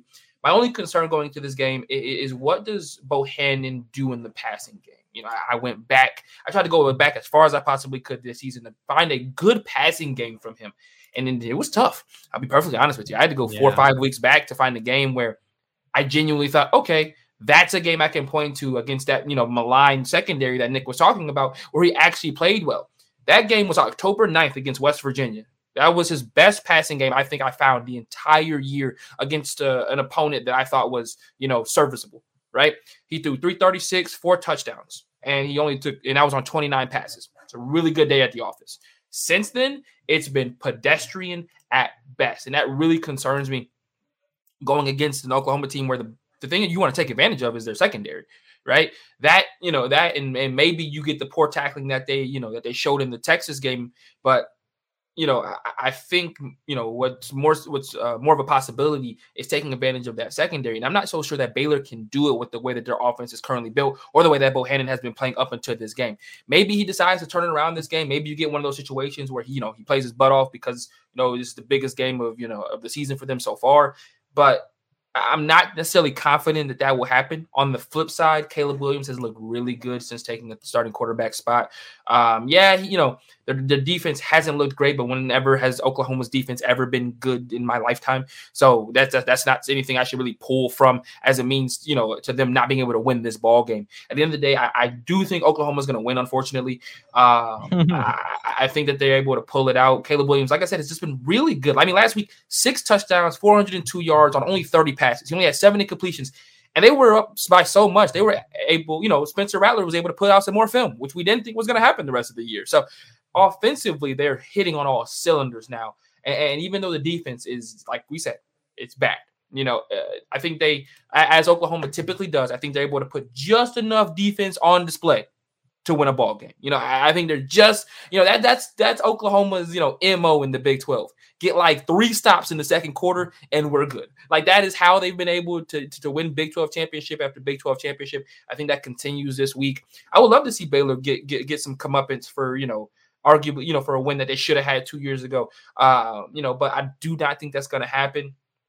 I also kind of hate that this game's at noon on Saturday. I wish this was more of a prime time matchup. Uh, you know, I, I just think that it, it, deserves that prime time slot. I wish it was uh, for that reason, but I got Oklahoma, much to my chagrin, uh, and, and, that's purely based off of the fact that I just I don't know if Baylor can actually take advantage of what Oklahoma does poorly, which is stop the pass. Yeah, and, that's uh that that's the the mismatch that you're looking for is yeah. you know one mismatch in this game, and it's Oklahoma can't stop the pass, but Baylor can't pass very well. So yeah, I, am I'm, I'm with you on that one. I, I think Oklahoma's unfortunately going to win. I, I, was more looking forward to you guys giving me a reason Baylor win that game, but did nothing for me. I mean, so hey, thanks hey, guys, appreciate it. here. I'll give you some silver lining. Maybe maybe Baylor figures out that Oklahoma secondary is so bad that you know they can throw dump downs the entire game and they dip and dunk their way to a win. I mean, it would not be it would not be crazy to say Bohanon figures it out passing against one of the worst secondaries in college football. Let's just, let's yeah, just put it down, right? True. Like, like it wouldn't be surprising if he was like, "All right, cool, these guys suck. Let me throw for 300 yards and three touchdowns." Right? right. So you know, and I and Nick can correct me if I'm wrong, but I'm not. I would be remiss to think that Oklahoma's been getting you know piles of pressure on this guy this year either. So I, I you know, I, you know, my only concern is that and even with that, even my concern there is does Bohanon even want to sit in the pocket enough to throw that ball that many times in a game, or does he decide hey, I, I can run it because he's just so much of a gifted athlete? Well, I don't I don't think that Baylor's needed Bohanon to do very much recently because they've been so good uh, running the football, and then that's you know that has allowed them to be pretty explosive. I mean, you mentioned that the last few games haven't been super impressive statistically. Right. But he threw for 10.7 yards per attempt against TCU. I mean, that's, you know, if, if you did that for a full season, uh, you're going to rank top three in the country. Right. Uh, so that was also playing from behind, which they they usually don't do. Yeah. Uh, well, I mean, well, but but I mean, it was, it was a close game behind. the whole time, yeah. so it's not like they've changed. Uh, TCU their... came out firing, though. Sure, know. sure, but but still, I mean, the, the fact remains: if if if a quarterback can throw for ten yards per attempt in a game, to me, that's a good game. Yeah, uh, and you know, he, he might not get to 300 yards, uh, and he did throw two interceptions. He's thrown five. All five of his interceptions have come in the last three games. That is a mm-hmm. troubling trend. But he completed 70% of his passes last week. Uh, only, you know, once in that three game stretch has he completed uh, fewer than 64% of his passes. And that game against Texas was not good. They still found a way to win that game. Uh, but against BYU, you know, modest, certainly not spectacular. But again, Baylor is, is run the ball well enough that they haven't needed him to go out and win a game. Will this be the game that they do need him to go out and, and win it? And you think if you're looking for a reason why Baylor wins, maybe he will be able to do that because Oklahoma has struggled uh, specifically against the pass this year. But also, I think it's worth pointing out that other than Oklahoma State, uh, you know, uh, there's not very many great defenses statistically that that he's had to uh, you know play against this year. So you know I could I could make an argument that in some ways, yeah, his, his season long numbers have been pretty good, uh, though not spectacular because they haven't needed to be. But I, I think the the bigger argument is there's not a, a whole lot of uh, you know other than again than that Oklahoma State game defenses that that have put up uh, a a lot of resistance against him when he's needed to attack them through the air. Yeah, uh, I'm I'm with you. I, it's going to be a good game, so uh, I I hope that Baylor can pull it off, but not so hopeful for Baylor pulling it off. Um, next game, I just can't figure this one out at all. So you guys got to guide me here. Mississippi State at Auburn. Auburn's a five and a half point favorite. 50 is the over, but we've seen We've seen Mississippi State win when they're not playing to their pace this year. We've seen Auburn, uh, you know, kind of be a roller coaster ride and go according to Bo Nix. So, what do you think in this game, Nick? Because it has me uh, confused for sure. Uh, Mississippi State has been a team that's a little bit of a, a, struggle for me to figure out. They've they've done some good things. I mean, they beat Kentucky and beat them uh, convincingly. They, you know, have played well in some close losses at times. I mean, they they uh, were really unlucky to lose to Memphis. Kind of a missed call played a big role in them losing that game, but they also let Memphis, you know, kind of hang around. Last week against Arkansas, had a, a big opportunity, you know, chance to win. weren't able to get that last uh, defensive stop uh, to to you know pull ahead and and, and or excuse me to to to stay ahead and, and win that game they're capable of of going toe to toe with a team like Auburn. I think uh, they are not quite as talented player for player. They're ranked 34th in roster strength uh, compared to Auburn, who's broken back into the top 10 uh, in overall roster strength, top 10 in all three categories, overall offense and defense. Uh, but Mississippi State, you know, plays pretty tough defense. They rank 25th in defensive team performance. They're 21st in rushing team performance. Uh, somewhat surprisingly, because we were expecting, you know, the the Mike Leach experience at Mississippi State to be uh, super high scoring games. They've really leaned on defense under his watch, and the offense has been, you know, not uh, explosive. Not by the way, know, the, super... the Mike Leach experience sounds like the worst ride at any amusement park ever. Oh, I'm sure. Uh, but you know, offensive team performance, they rank 39th. Passing team performance, they rank 39th. Even though the raw passing numbers are high, and Will Rogers has thrown for a ton of yards, you know, they're they're not super efficient, even in the areas where you would expect them to uh, really excel and, and throwing the football. You know, the run game is has maybe not been quite as bad as we might have expected you know a lot of the raw numbers uh, there you know can be triple digits and in uh, a lot of rushing categories. Some of the ones that we pay closer attention to and and uh, carry a heavier weight they rank 78th in our rushing team performance numbers. But you know it, it, mississippi state's been been kind of a kind of a weird team in some ways. I mean they they haven't quite broken out. They seem to be you know on pace for a bowl game even if they were to lose to Auburn and then the finale at Ole Miss, both of them being winnable games, uh, they should beat Tennessee State next week, uh, an FCS opponent there. But you know, this this is a team I think that is capable of more. Would we uh, be really surprised if uh, they were to, to win their final three games of the season? You know, be an eight win team in a bowl, uh, pretty good bowl game. I wouldn't be shocked. I mean, I, I think that uh, Will Rogers seems to be moving in the direction of a you know one of the better, uh, at least one of the most productive, certainly uh, quarterbacks in the SEC. He seems to be kind of finding his rhythm after a pretty shaky at times freshman season. A lot of questions coming into this year: who's going to be the starter? It's been him and only him, right? Um, he's nailed down that job, and in recent weeks has has really been uh, performing well. The receiving corps has been a little bit of a surprise as to see, you know, Makai Polk jump out and be the clear number one guy. Thought Jaden Walley was going to be a little more, uh, you know, at that sort of level of production. He's, you know, last week had, I think, one catch.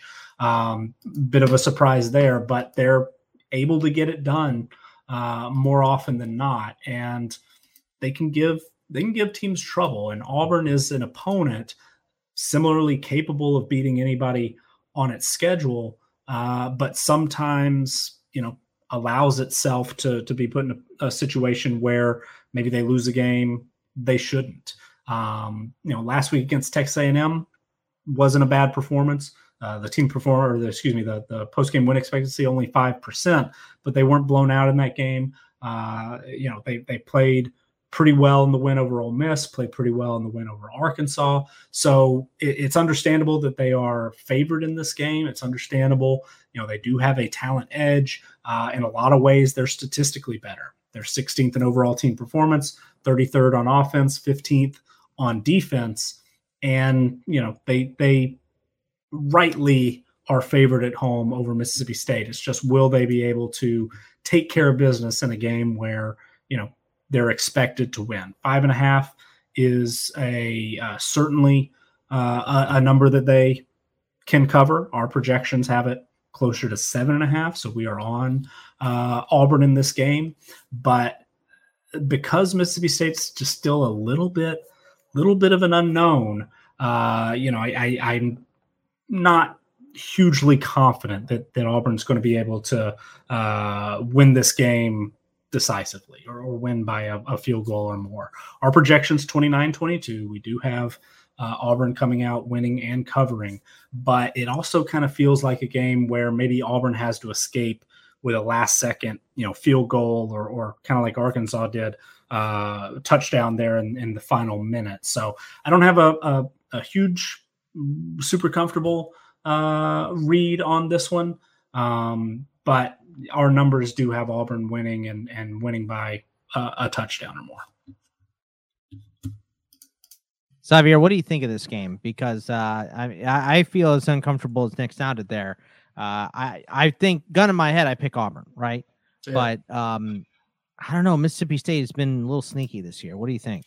They have been, but you know, with this game being on the road for them and, and Auburn needing a win after the, the, the performance they put on last week, where offense just was optional for them, um, I, I think you you see a game in which Auburn comes together and is able to put the pieces together in a game. I think that they haven't had in a, in a while. They, they just skinned their, you know. I think last week was just a product of running into a brick wall against Texas A&M. They they played one of the hottest teams in the country right now, a defense that's found its footing, you know, and they got after Bo Nix. And heck, eh, you know, I, I, think, you know, and obviously a defensive play is what busted that game open, if we're being honest with ourselves. So I think, you know, Auburn sees itself as okay, we played a really talented defense last week and we weren't able to compete. However, when you when you play a Mississippi State team this week, I don't see it just as talented of a defense. I think Auburn's able to get back to what they do well. They're able to run the football a little bit better, which is something that they've been able to do over the last you know over the last month, uh, barring the Georgia game, you know, against Arkansas and against Mississippi. And they're gonna get and they're gonna say to themselves, "Hey, we've beat some quality teams. Last week's game was a misnomer offensively. We're gonna get back to what we do well. We're gonna make sure that Bo Nix has time to be able to throw the football, which is something that they were providing up until last week. And on the flip side, when you look at Mississippi State, uh, you're absolutely right. It's been a roller coaster year from them. That's why they're five and four. You know, they they beat they beat Kentucky, then they lose to Arkansas. You know, my biggest thing for Mississippi State, and the reason as to why I don't think that they win this ball game is just the inconsistencies that they've had week in and week out. You know, some week they look like a team that deserves to be ranked. The next week they're unranked. I mean, heck, even the posters have been doing that to them all year. You know, they go from like last week they were 17 going into that game, then they're now they're unranked. So I think that when you look at at this game, the consistency from Mississippi State has not been there as much as it has been from Auburn, and that's why I'm going to go ahead and pick Auburn. I know I'm giving Auburn some love, which feels blasphemous. However, I can't, I can't with you know all of the conversations that we have on this podcast. I can't honestly say that I feel like Auburn's going to lose this game. Um, I think Auburn has shown themselves worthy of winning this game. And, also, the, what, concerns me a little bit about Mississippi State is, what we saw a little bit last week was as good as their offense was because it's the air raid, and it's a point I made earlier in the podcast uh, about Nevada. Because it's the air raid, they hit fast, and, and, then their defense is still out there for a, a, way too long of a time. And you saw that they struggled down the stretch because Arkansas was just running the football at will down the stretch of that football game because even though their you know their offense was scoring points and keeping them in the game, they were scoring the ball so quickly that their defense was like, well, dang, that was a three minute drive. Like we're back on the field now. You know, it feels like you know three football minutes is probably what 10 to 12 real time minutes. It's really not that long for you to get a Gatorade, sit down, and maybe get some adjustments talked to you before you know you look back up and your team's either in the end zone or and you know and you're back on kickoff. So I, think Auburn's able to control the clock with Tank Bigsby, or uh, I think they're able to control the clock this week. I think Bo Nix gets back to you know what he's been able to do well, which is using his legs and his arm. Uh, and, and, I don't think Mississippi State's nearly as good of a defense as A and M. And A and M, you know, and even with all that being said, A and M's offense struggled against Auburn last week. It wasn't until the defense started making plays towards the end of the ball game where A and M was able to stretch that game out. And so I think Auburn is also more of a complete team. I still I think Auburn wins this ball game. Um, and, and Mississippi State is five and five, which is honestly where I think where I thought most people would think Mississippi State would be after 10 games this year as a five and five ball club, to be perfectly honest. Yeah, I mean it's that's why I picked it. It's a weird game. uh, you guys did nothing to help me with it, so I appreciate that. But uh, I mean, just I mean, but that lets you know too. If if you feel great about this game, maybe take a step maybe back and look back. at it yeah. from uh, you know uh, ten thousand feet here instead of uh, you know uh, just a hey, look. Auburn seems like the better team, and I hate Mike Leach. So which is how I pick games a lot of times. So I just hate Mike Leach. But um, uh, Xavier's games here. Uh, the first one up, Nick Purdue at Ohio State. Uh, Purdue been big game hunters th- this uh, year, but I think this level might be too hard for them uh, as far as big game hunting goes. 20 and a half is the spread for Ohio State, 62 is the over. How do you see this one playing out? I I think that Ohio State wins this one pretty easily. Uh, our projections agree with that. Uh, we have Ohio State to win and cover. Our current projections 22. Uh, so not a huge, again, not a huge edge compared to the uh, odds makers and and uh, the market, but it's pretty clear that Ohio State is one of the best teams in the country, one of the most talented teams in the country, and though Purdue has played really well, and and you certainly have to give the players credit, you have to give. Uh, Jeff Brohm credit for elevating the level of play of a roster that, uh, according to our numbers, ranked 67th in roster strength, 54th on offense and 83rd on defense, and they're playing at a much much higher level than that. I mean, they're they're 45th in our power ratings. They rank 39th in team performance, and even though Brohm is an offensive head coach, David Bell is one of the best offensive players at any position in college football. Uh, they only rank 69th in offensive team performance. They rank 126th uh, running the football in, in our numbers. They've played really solid defense, top 20 in all three ratings overall defensively against the pass and against the run. Uh, but, you know, Ohio State is the type of team. Oregon was able to, to find a way to get it done in part. Know, that Ohio State team seemed a lot younger earlier in the year, but guys like CJ Stroud, one is is healthier now than he was at that time. Uh, two, TreVeyon Henderson has emerged not only as the best freshman running back in the country, but one of the best running backs in the country. Uh, Chris Olave is still an All American type receiver. Uh, Garrett Wilson, though he missed last week with uh, an apparent injury, sounds like he's going to be back. And then, even if not, Jaxon Smith-Njigba stepped in and had a huge, huge game, and you would expect would be able uh, to continue that as well.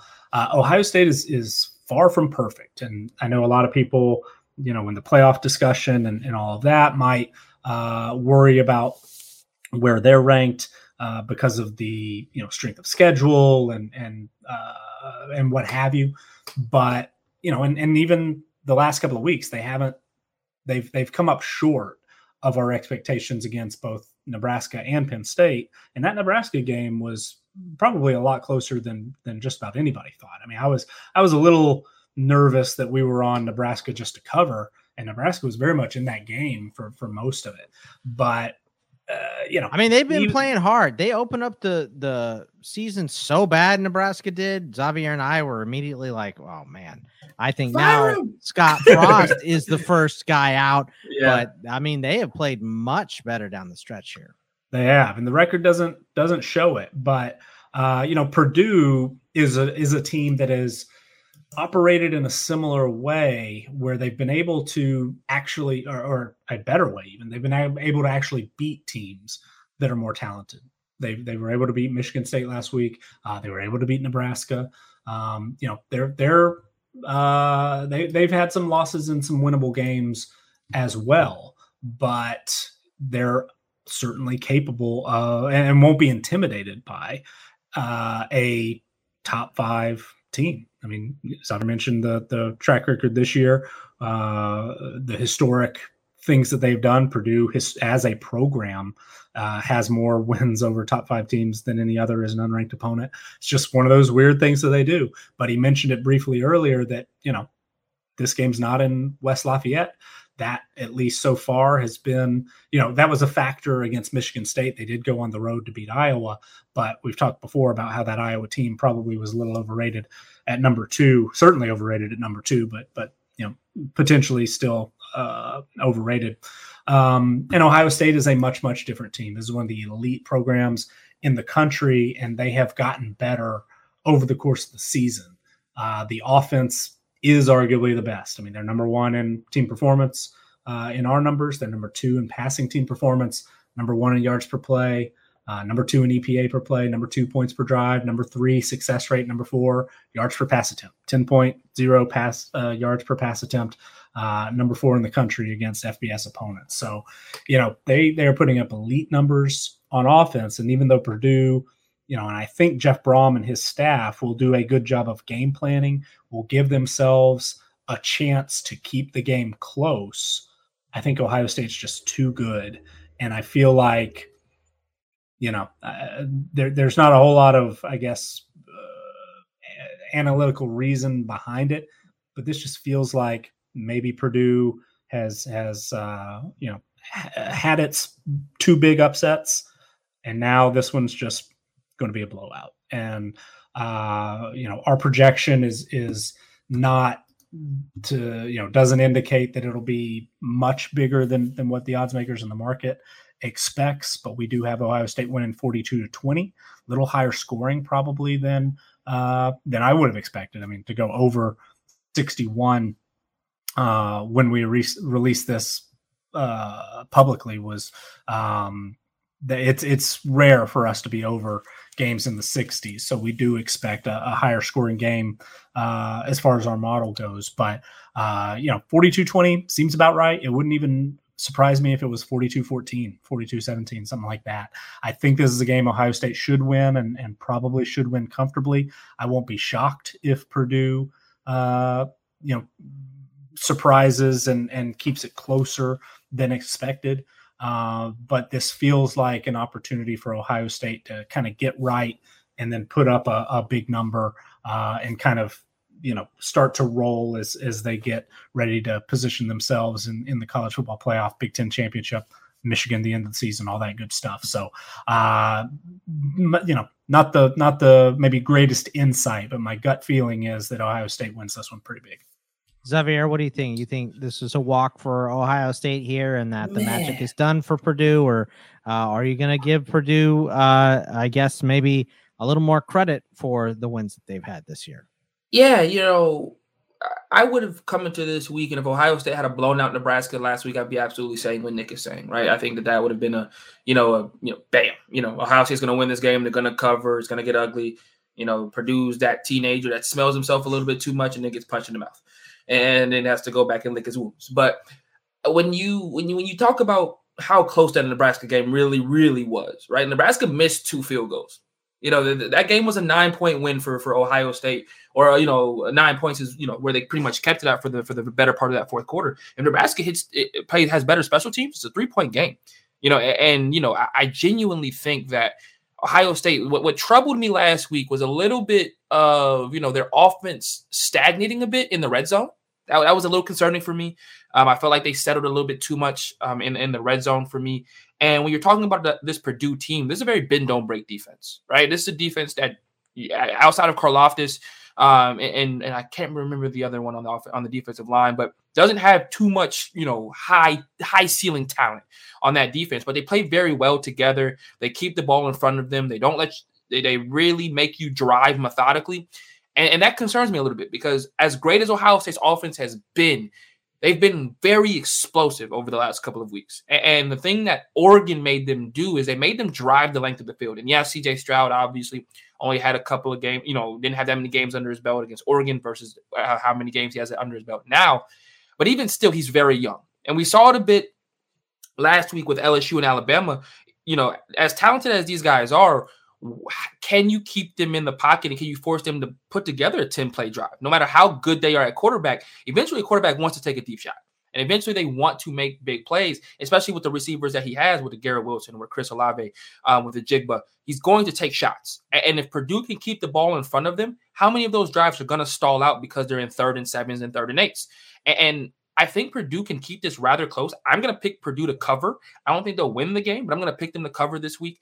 Um, we we look we're, we're waiting for guys to like David Bell to have a bad game or for somebody to be able to cover them. Well, nobody's been able to figure it out yet. Let's just put it that way. You know, and, and, you know they they've come up against some pretty darn good defenses in, in their time uh their big wins this year, and nobody's been able to cover David Bell yet. So I'm not gonna say this is the week that they figure out David Bell because until somebody does it, I'm not gonna say I'm not gonna suggest it.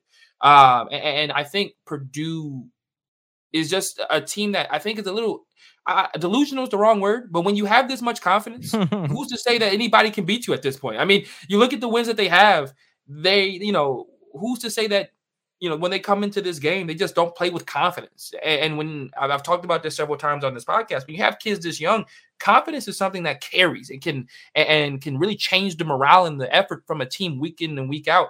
And from here on out, they're the underdogs. They're the spoiler, right? They're, they're, they're the spoiler for everybody's CFB playoffs. They've done it twice now. Can they do it a third? You know, and, and that's what everybody's going to be wishing. And I think the, the narrative that Nick has is the narrative that's going to be all week for them. So they have more than enough bulletin board material. When's their luck gonna run out? You know, they're gonna point out the flaws that Michigan State and, and Iowa clearly had that Ohio State doesn't. It's not on the road, like, or it's not at home, which is what I said earlier. Who's to say Iowa cares about any of that? And they just are able to go ahead and win another one that we're just like, how? Right? And and and, and I'll leave with in with this. It's not like Iowa's been beating Michigan, beat Michigan State and uh and or sorry, it's not like um, Purdue beat Iowa and Michigan State close. They, they, won those games outright. It wasn't like they needed a last second field goal or you know an infamous block, you know a blocked field goal or a blocked. They beat them. You know they handedly beat Iowa. You know outside of a, a little hairy, it was a little hairier in the third quarter against Michigan State. They beat Michigan State, and I think that's something that you can even hang your hat on if you're Purdue and that coaching staff and the players is guys, these weren't close ball games. You know, at the, the box score is not going to show a close ball game if you just look at it. It's going to show we won these games handedly, and we beat two top ten teams, two top five teams handedly. And I think that that's a confidence that they can carry. That I don't think you know an unranked team typically can carry, even one that does have an upset uh, on their record going into the year. So I, I, I like Purdue to cover this game, and I may be completely wrong you know. But I will say Ohio State did scare me a little bit with the way in which they played last week against Nebraska. Uh, they just didn't, they weren't as dominant as I needed them to be on the offensive side of the ball, ball and maybe that was because he was missing Garrett Wilson. Um, but that defense even didn't look extremely great until they had to be in that fourth quarter. It's like they w- w- saw their season, you know, flashing before their eyes as Adrian Martinez ran by them and they were like, we can't let this happen. Right. And then they finally turned it on. I mean, you know what I'm saying? If that's the way you're going to play defensively, you're going to get burned. And if, you know, and, and this is a Purdue team that will burn you. So I like Ohio State to win, but I do like Purdue to cover. Uh, should be a fun game for sure. So I'm looking forward to that one. Uh, Texas A&M at Ole Miss. Nick, this is another Xavier pick. Texas A&M two and a half point favorites, 55 and a half is he over here. How do you see that game playing out?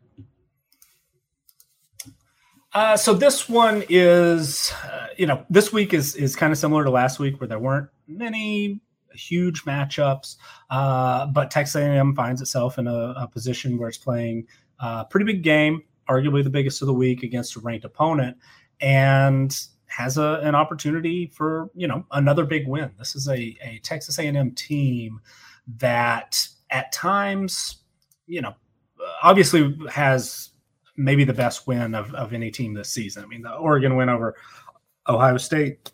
Hmm, this Texas A&M team uh, certainly has an argument as the uh, best win, having the best win of any team this season, beating Alabama you could certainly make an argument for Oregon over Ohio State, but uh, you know, wins against Alabama are, are, extremely, extremely rare, and it's a little bit of a disappointment that they lost those back-to-back games against Arkansas and Mississippi State because you know it'd be fun to see if this Texas A&M team.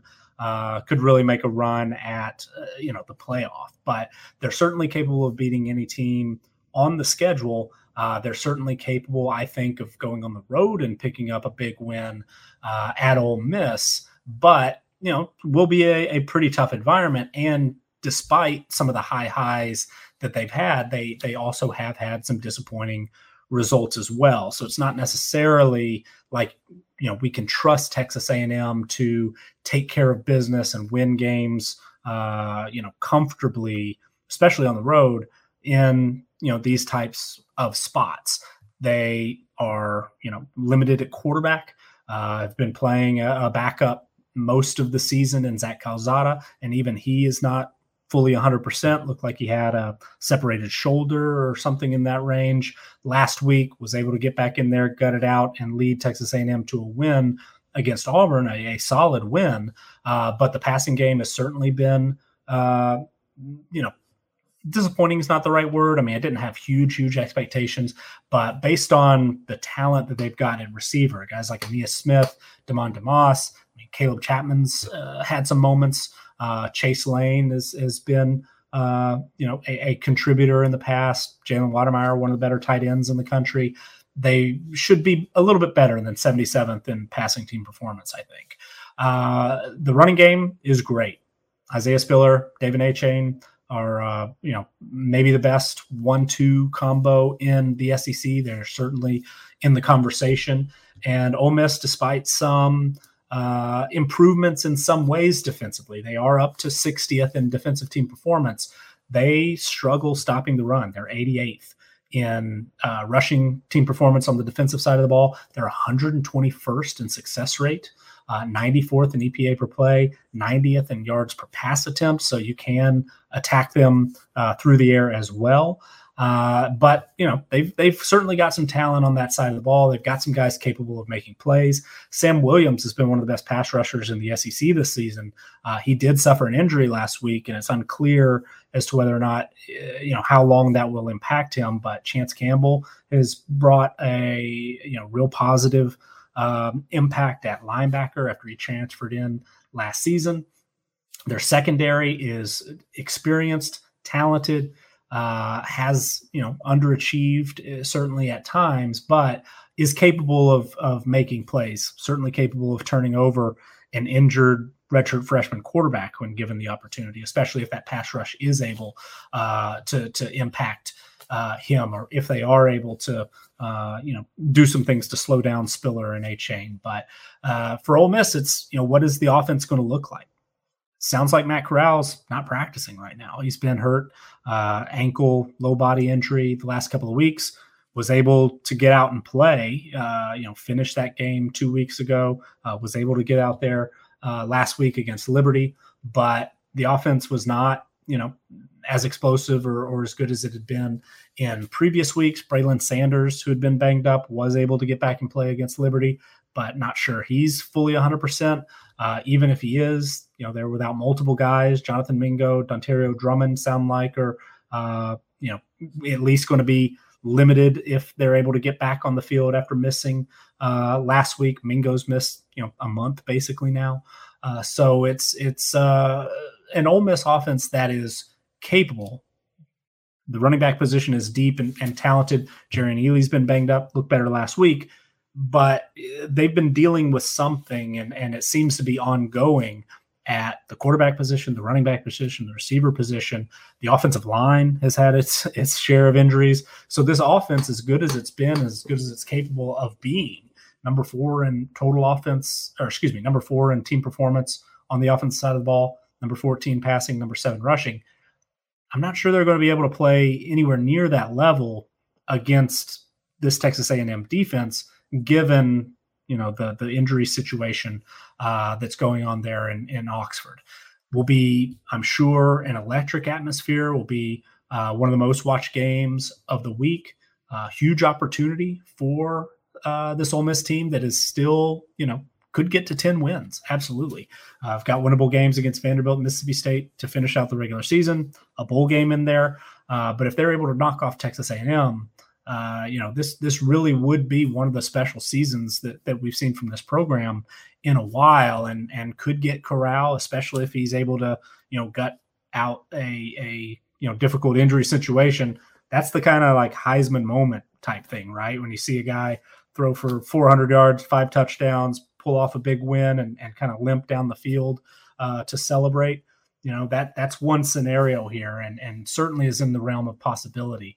But Texas A&M, even on the road, even with its own and arguably maybe more uh, important uh, injury issues at quarterback, I, I, just trust that A&M defense a bit more. uh, especially against a shorthanded or banged up Ole Miss offense. They're sixth in team performance on defense, number five against the pass, number 15 against the run.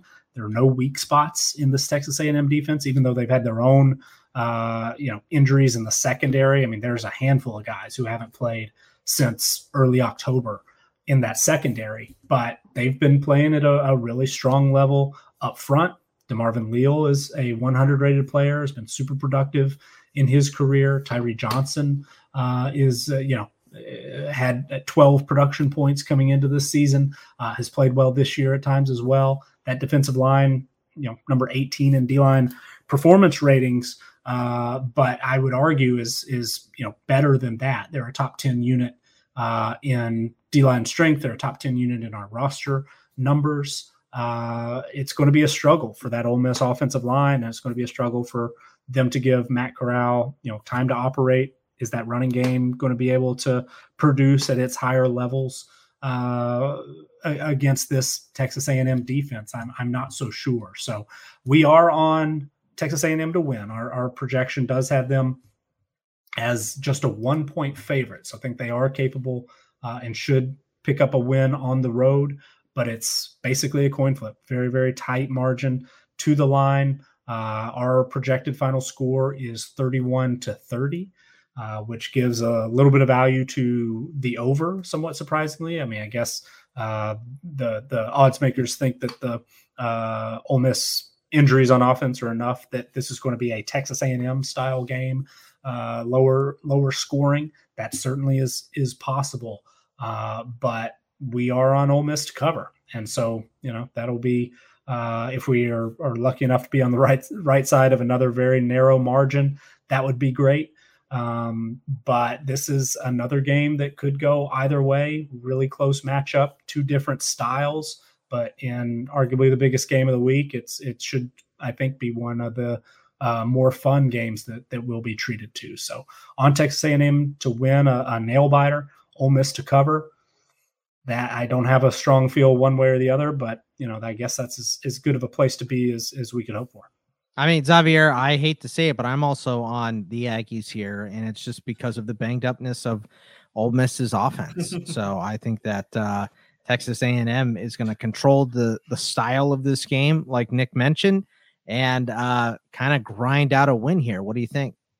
Well, let's first talk about. I think we're going to coin that term for this podcast, the banged upness uh, uh, uh, of of Ole Miss. I like that one. Um, but yeah, I'm, I'm gonna go with A and M here. I, I, think that this this is a team coming in, and I've said this a lot this year. Um, I've talked about how Ole Miss's offense is something I can hang my hat on week in and week out uh, to be as explosive. I'm not so sure against this defense. You know, just A and M defense, and, we talked about it a lot in the preseason. And obviously, we got off of A and M pretty early on after a couple of disappointing losses. But this defense is as good as advertised and, ha- and has been for over the last, I'd say, three weeks, two or three weeks, right? So I, I really think that they're going to give Matt Corral trouble. I don't know how healthy he is.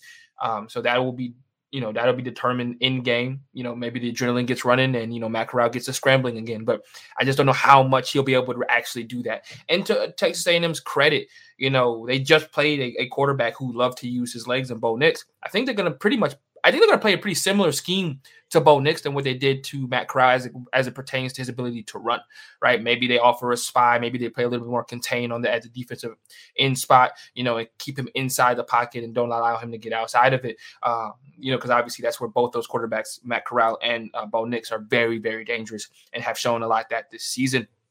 I think from Ole, Miss's perspective, you're absolutely right, Nick. This is an opportunity for them to get a win that I don't think many people are picking them for. I think that this is an opportunity. I, I blame Kiffin loves being the underdog. Obviously, um, we saw it in the Alabama game with you know the most notable thing he's done all season on a mic.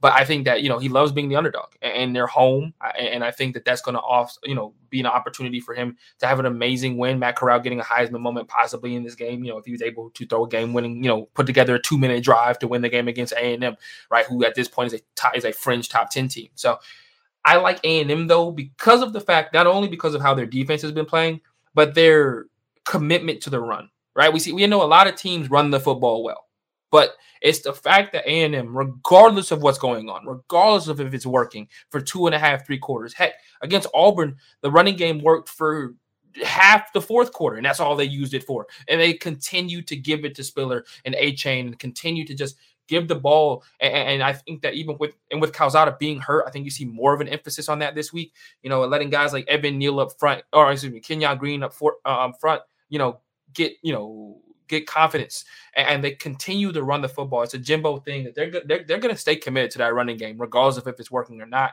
And against an Ole Miss team that defensively, not only are they not great, have not been great defensively, but they're not deep either. The depth has been in question for me all year. And you know, in this game like this, A and M is going to run it from the first quarter to the fourth quarter. Those runs of three yards in the first quarter may become runs of seven to 10 in the fourth. And that's really what they're going to try to do. They're going to try to punish Ole Miss for four quarters as long as A&M's defense, and it has been up until this point, keeps them in the ball game. And I think that that's the most important thing here is that if A&M can keep this game, you know, within a, you know, if they're losing, within a touchdown, within three points, you see A&M put together like a 14 point fourth quarter and come away with a win. That's how I think that they could do it. So I absolutely like A&M here uh, to keep this ball rolling. And heck, can we please get some chaos down the stretch and like Auburn beat Alabama, which sees A&M get into the SEC championship game? Because I just, you know, I just want chaos. You know, I'm out here for the chaos as long as it's not, as long as it's happening two through 25. Keep all the chaos going as we've had it this year in college football.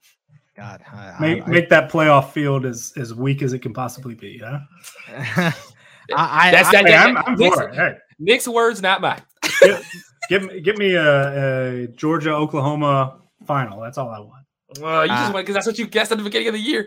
or Alabama, Oklahoma is what you guessed at the beginning what, of the year. That's what I'm uh, moderately invested in. But of course, the biggest game of the week, where I'm much more invested Hawaii? in, we need uh, UMass to get that just fire their head coach bounce and take care of business this week against Maine. Don't leave it up to the finale against New Mexico State. Take care of business. We're halfway there to one and a half. That's the other one and a half, Scott, that I should have should have mentioned. Our biggest, most important uh, bet of the season. UMass. We got to get it done this week against Maine. Let's do wait, it. Wait, wait. You don't have UConn covering over Clemson with uh, 41? Uh, we do have UConn covered on. I, I would not be yeah. shocked, you know. Let's but, it, but it's, but it's like 39 points. I mean, it's a you know they're all they're all within two points, of course. Uh, but but yeah, we are on UConn. But UMass, let's get that win against Maine. Let's lost, go. Lost an opportunity against Rhode Island last week. That was that was a disappointment. Uh, Major disappointment. UMass Minutemen, right? So let's UMass go. Uh, right. Let's go, Minutemen. Uh, what do we have as far as all three agree and wrong team favored for week 11, Nick? We have another very large uh, selection. As we mentioned, made a little bit of progress last week. This week, I feel, I think this is maybe my uh, most optimistic all three agree selection group of the season. And there's there's a ton of them. I mean, there's uh, what 18 19 20 22 of them uh, so like a third of the the slate uh, which i don't usually love but we need to catch up a little ground. And, and i actually feel good about like 70% of them uh, we already have akron plus 26 uh, we talked about northwestern plus 25 louisville minus three which anytime we're on a favorite in an all three agree historically has been a, a pretty decent spot. Uh, i don't necessarily trust louisville but but Louisville minus three there. Uh, West Virginia plus six and a half. UCF plus seven. There are a few teams that we've we've had a lot of all three agrees, and they've spurned us. And Temple plus twenty five is one of that one of those. Uh, we're just hopeful that that twenty five might just be you know a few too many points against Houston. Rice plus 18 and a half, Arizona plus 24, South Alabama plus 22 and a half, Tennessee plus 20 and a half against Georgia, uh, Charlotte plus six and a half, FIU plus 10. FIU has been one of those that's given us a lot of trouble in this spot. Uh, Southern Miss plus 33. Missouri, we had Missouri plus one and actually have that as wrong team favorite. I believe Missouri's favored now, though. Uh, Tulane plus three against Tulsa.